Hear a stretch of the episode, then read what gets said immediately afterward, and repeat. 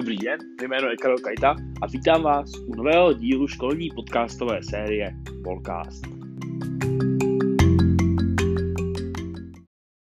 V první části podcastu mám mluvit o novinkách ze školy, ale bohužel vzhledem k současné situaci v našem státě je to celkem nemožné, jakož naše škola je uzavřená. Jediné, co by se dalo zmínit, jsou odborné přednášky na distanční výuce pana inženýra Petra Malíka, který v rámci několika setkání se studenty je seznámil s historií a vývojem MHD v Praze.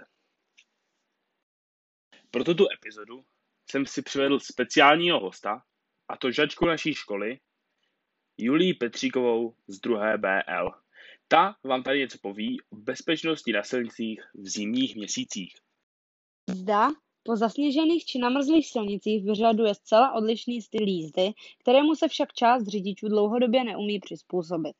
Jasným svědectvím bývají každoroční statistiky nehodovosti zveřejňované policií České republiky, které ukazují na dva nejčastější důvody dopravních nehod v zimních měsících. Tím prvním je nesprávný způsob jízdy řidiče motorového vozidla, což byla příčina celkem 8500 nehod za leden a únor minulého roku. Nesprávný způsob jízdy tak tvořil skoro 66% podíl na celkovém počtu nehod za první dva měsíce roku 2020 a celkem stál životy 27 lidí. Další častou příčinou dopravních nehod pak bývá jízda nepřiměřenou rychlostí, která se stala za stejné období minulého roku příčinou celkem 2300 dopravních nehod, to je sice méně než v případě nesprávného způsobu jízdy, důsledky však bývají tragičtější. Nepřiměřená rychlost si totiž za leden a únor 2020 vyžádala 30 lidských životů. Sníh a led totiž v zimě zcela mění pravidla hry. Tam, kde v 90 km rychlosti zastavíte na 70 metrech, potřebujete na ledu skoro čtvrt kilometru. Ve 130 dokonce dvakrát tolik. Takže ani jindy bezpečný odstup dvou vteřin nemusí v zimě stačit. Pokud tedy nedáte včas nohu z plynu a nezachováte klid. Snadno zjistíte, že sněhová peřina není zdaleka tak měkká, jak její název slibuje. Kombinace přiměřené rychlosti, klidného přístupu a adekvátních reakcí je přitom zásadní i při zvládání smyku. V tomto případě je zcela zásadní rychlost. Je tak rychle, abyste byli v případě problémů schopni zachovat klid a zvolili správné řešení situace.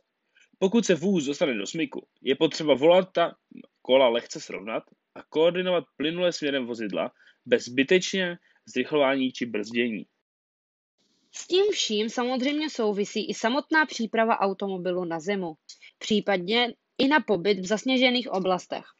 Zimní pneumatiky s dostatečným vzorkem by měly být samozřejmostí. Při hraničních 4 mm se totiž brzná dráha může prodloužit až o celou polovinu. Kromě toho je vhodné zkontrolovat stav baterie a dolít nemrznoucí směs do odstřikovačů. V kufru se pak šikne skládací lopatka, škrabka na skla a smetáček na ometání vozu, což je povinností každého řidiče. Pro cesty v horských oblastech se často hodí i zimní řetězy.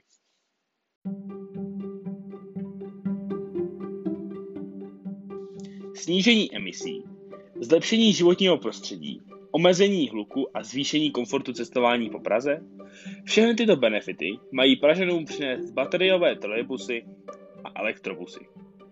Rada hlavního města Prahy v pondělí 6.4.2020 schválila novou koncepci využití alternativních paliv. Podle mě už to je trochu stará informace, si myslím. Ale to nevadí, přesuneme to do novinek. Schválila novou koncepci využití alternativních paliv v podmínkách autobusové dopravy. Tímto rozhodnutím by nejen začala plnit svůj závazek ve snižování emisí, ale zároveň by cestujícím dopřala komfortnější a mnohem tižší přepravu. Umíte si to vůbec představit? Je tak krásným tichým autobusem, užívat si tu cestu tímto krásným městem, rozlížet se kolem sebe, vidět Pražský hrad, Karlův most, řeku Vltavu a všechny tyto úžasné věci v té krásné tichosti elektromotoru.